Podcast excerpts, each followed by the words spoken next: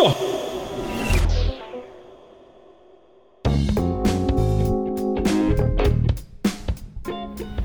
我觉得我们就简单讲一下。为什么会突然踏入了 Podcast 这个领域呢？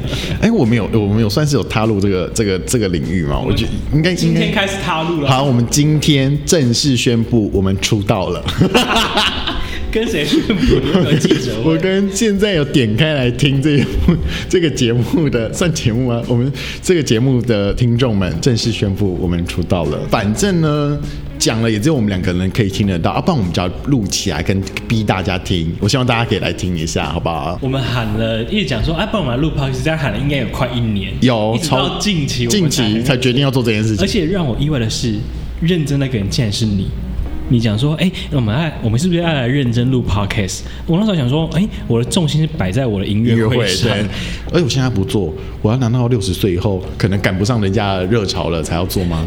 这 就是为什么？为什么我们的节目名称叫《美壮年战士》？一定要啊，因为我们已经也不是美少年了、啊。我跟你讲，这是一个误打误撞。为什么节目节目名称叫叫《美壮年战士》呢？万事起头难，尤其是想名称，名称对，真的超难。然后那时候我就是。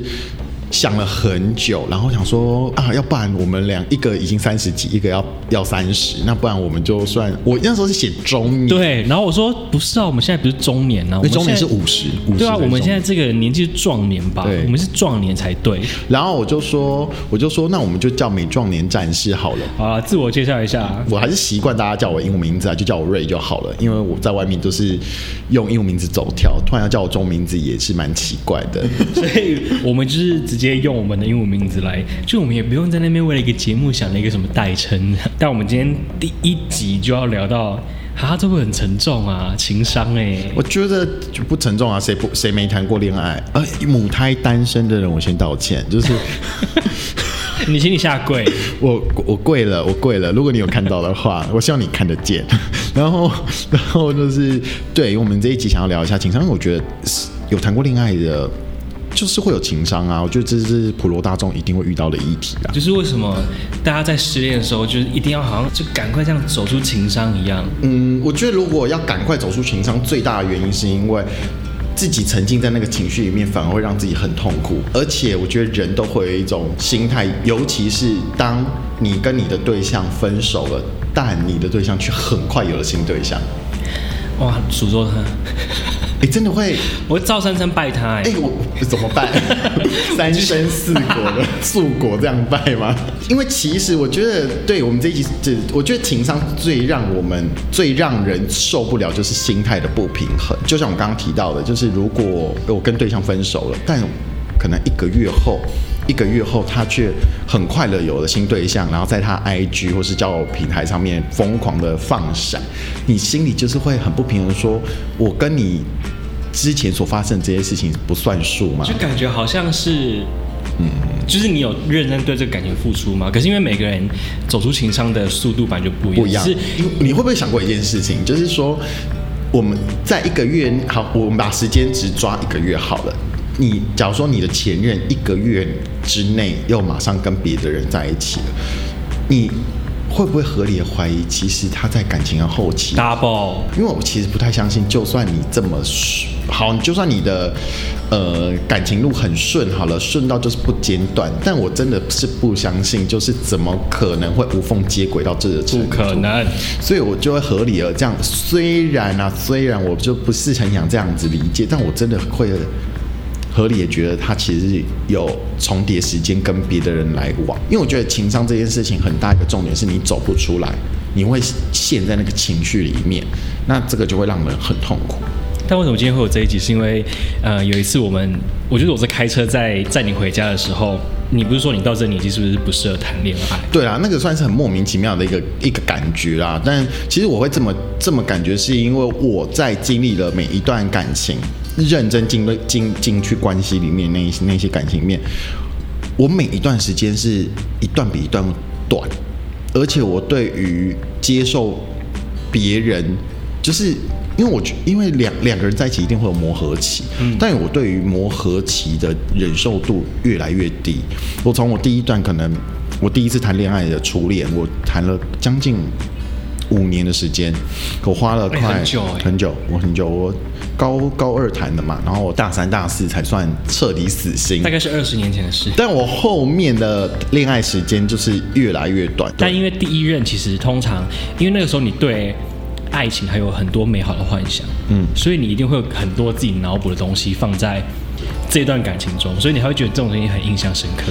但我必须要跟就是跟大家说，就是说，不管你谈第几任的感情，不管第一段还是什么第几段，就千万不要把偶像剧当成你谈恋爱的一个范本，那都是假的。你用偶像剧的方式谈恋爱，就是会造成彼此更严重的摩擦。但既然讲到这个，我觉得你现在到现在最印象深刻是哪一段感情？就当然就是第一任啊。就是第一任，就是我最印象最深刻的哦，因为毕竟你们交往五年。对，其实我跟他在一起算是我我们是高中的同班同学嘛，然后我们高二的时候交往，然后一直到大三大四的时候，他跟我提分手，我们才算是真的这段感情就就就就终止了。但是其实后面还是有藕断丝连蛮久，就我个人啊，我个人单方面的问题。然后一直到二十六、二十七左右，我对于这一段感情才真的释怀。但中间其实我还是有交其他的对象，只是你午夜梦回的时候，就还是会想到这个人，就会觉得。我知道，嗯、你突然讲说，哎，你会不会觉得，就是你不管经历过几段感情，可是你心里面永远会有一个人的名字存在？对，会。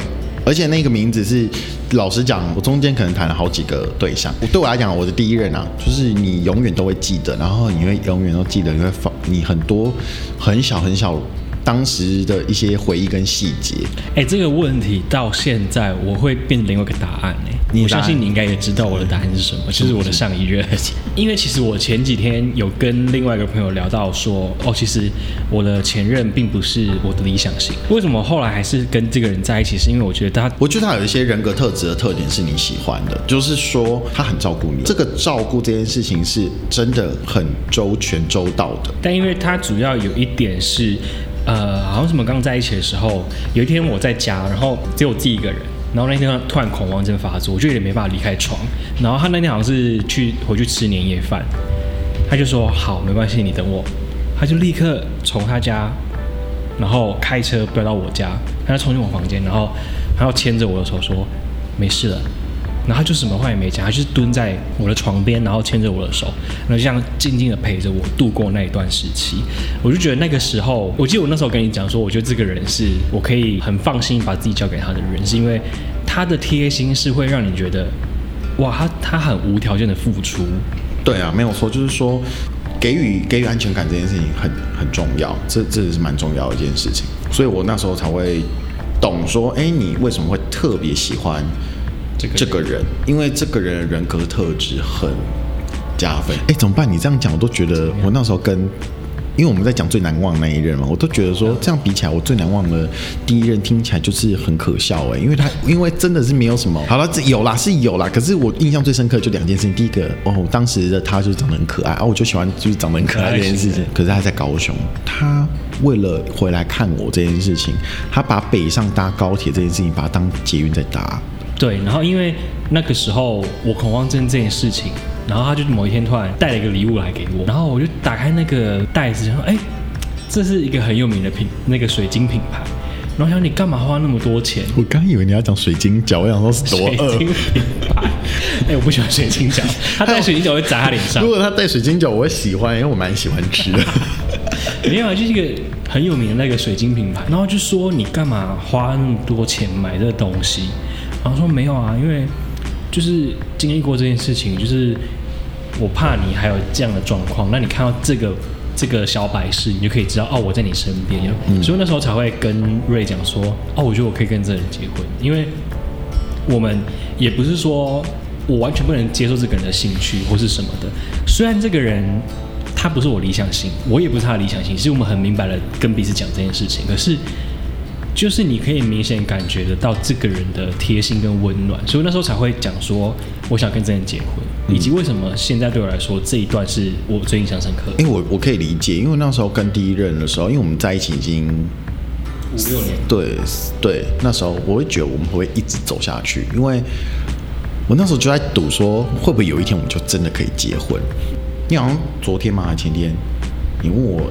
你在你 line 上面问了我一个东西，然后我就说我好像可以理解这个东这件事情，因为你那时候跟我讲说你跟你的前任出去看电影啊什么有的没的，然后我就说为什么这种事好像都不会发生在我身上？就是我明明跟我的前任也没有交恶啊，就是和平分手啊，可是为什么就是要会跟彼此避不见面？我可以理解是，我跟。前任跟第一任，我就把这两个人拿出来讲好了。我觉得你讲的这个东西，就是比较像我跟第一任状况，就是说我们两个呢，没有没有不好的，我们算是和平分手，但我们有一种很奇怪默契，就是我们没有办法再见面，我们就老死不相往来。我用我的例子来讲好了，我的感觉比较像是说，就是我觉得对方想要有一个新的开始。他想有新的开始，所以他势必要完全性的做这个切割。那你会封锁吗？我通常是站在不封锁的立场。你会不会有一种状况，就是说有一个你在乎很久的前任，然后他有一天突然更新了一个现实动态，你会不会很犹豫要不要点进去看？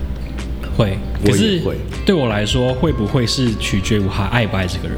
如果我不爱这个人，我可是我是可以看的，因为我会觉得这种这种东西对我来说，所以你爱了反而会不敢看？我不敢看，因为我觉得那个某部分来说会还是会，呃，让你的情绪是有波动的。那如果说像是说，呃，情商好了，那你会用什么方法去走出这个情商？有一次的情商是我自己一个人去日本。那时候好像有一个年，那还没疫情，然后有一个年，有一个有一个假，有一个连续假期，对，连续假期。然后我就想说，不行，我要去在一个波浪西塞的地方，吹起来波浪西塞，好了好了，很很哎，所在，哎，真的是很远哎，很远。我就买张机票，一个人去日本，而且我还是买了机票才跟我妈讲说我要去日本。我妈还说，哦，你要跟朋友去是不是？我说没有，我一个人去。我妈说你一个人去，我最好去三天。那妈妈有托你代购什么吗？幸好是没有，没有。像我妈就会说：“那你去帮我买水波炉。”你妈是为了代购，你妈根本不 care 你。我妈不在乎我啊！你知道水波炉，然后放进我行李箱，有三分之一都是她的位置，然后我还超重，还要付钱，还要付钱，我要再从淘机把它扛回来。人才两失是来自于妈妈，不是来自于我不懂哎，而且她也没有赞助我啊。我疗伤的方式就是，我觉得就是转移自己的注意力啊，我要去拓展我认识更多的人，所以我就会不断去认识新的朋友，然后去跟这些人聊天，这个是我自己让自己疗伤的方式。但你都会花多久时间去走这个过程？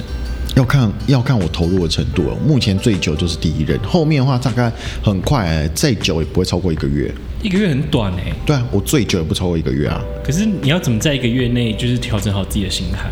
我就会觉得。管他们去死！我是认真的耶，我这不是开玩笑，我是认真的觉得说管他们去死。我现在要一直这么不快乐，我招谁惹谁了？我已经上班赚钱已经很不快乐了，我为什么还要为了感情的事情还要再不快乐？所以其实总而言之来说，我觉得哦，因为我朋友曾经跟我讲过说，情商这就是一个过程呢，就是你一定是需要一段时间去走出来。因为我自己都会觉得说，我要。可能在一个礼拜内就要好起来，因为我觉得这是一种不想输的心态，就是我就想过得比这个人好，就是证明说，比方说我被分手，我没有，我我不是那个被淘汰的人，我就是哇，真的整个去健身、啊。刚刚要你刚你刚刚差点要怒音都出来，你看，在滚喉音，滚喉音。我就是觉得说。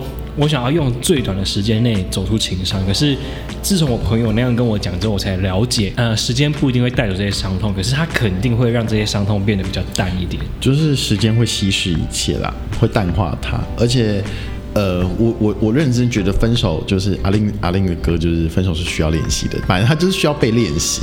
嗯，那不就是感感情的一个面相吗？怎么可能会什么面相？就是。很前面，靠，然后，其实我就觉得说，嗯、呃，感情就是它就是一个，它有很多面相，它会有开心的时候，但一定会有不开心、痛苦的时候。所以我觉得这个本来就是一个过程。本来一段关系里面被分跟分这件事情本身，你在看这段感情的的态度就已经是不一样了。呃，我觉得检讨自己真的是难免的，因为不要检讨太久，不要检讨太久，你要适时放过自己。所以我觉得，就是真的是，不管是情商这种东西，本来就是需要一段时间去淡化它，去疗愈自己。就是你不用逼自己说一定要在短时间内进步，或是一定要做什么事情，然后让自己看起来像没有输一样，才代表你自己赢。就是其实如果两个人已经分开，真的就是不用去 care 对方怎么想，就自己把自己过好就好了。我觉得这很重要。然后你永远要记得，就是不是只有你那个那一任他爱你，你身边还有很多爱你的朋友或家跟家人。对，我觉得这很重要。不要一直，不要不要因为某一个男人或某一个女人不要你了，你觉得你这世界毁掉了。所以我觉得不要不要去否定自己，然后可以有低潮，但是要尽快走出来。我觉得不不不不不，你这样讲不对。我觉得是你好好疗愈自己才是重点，时间不是重点啊，就是你好好把自己的。毕竟我是担心他如果三个月又花三年的话，那也没关系啊，因为每个人有每个人的方式啊。那就是、我们这一集要聊的重点，就是你不要再逼我走出情伤了。那你刚才那边讲说你要尽快走出来，你就是你不要再逼我走出情伤了。我又没有逼你，我只是呼吁大家。你不要再逼我了，我就代表大家。哦，好啦，大家，反正就是自己疗愈好自己的。好，那我改掉我的我的结我的结论，我的结论就是找到一个适合你自己疗愈自己的方式。我觉得这个最重要。因为再怎么糟，最糟糕的情况就是被分手，不会再更糟了。而且人没有完美的、啊，对啊，他也没多完美啊。对啊，你何必在那边一唧唧歪歪？不要不要。请问你刚刚是讲唧唧歪歪？对，我是讲唧唧歪歪。好，反正就这样啊。下一集会聊什么也不知道。对啊，但是我们下一集见啦，好不好？拜拜，拜拜。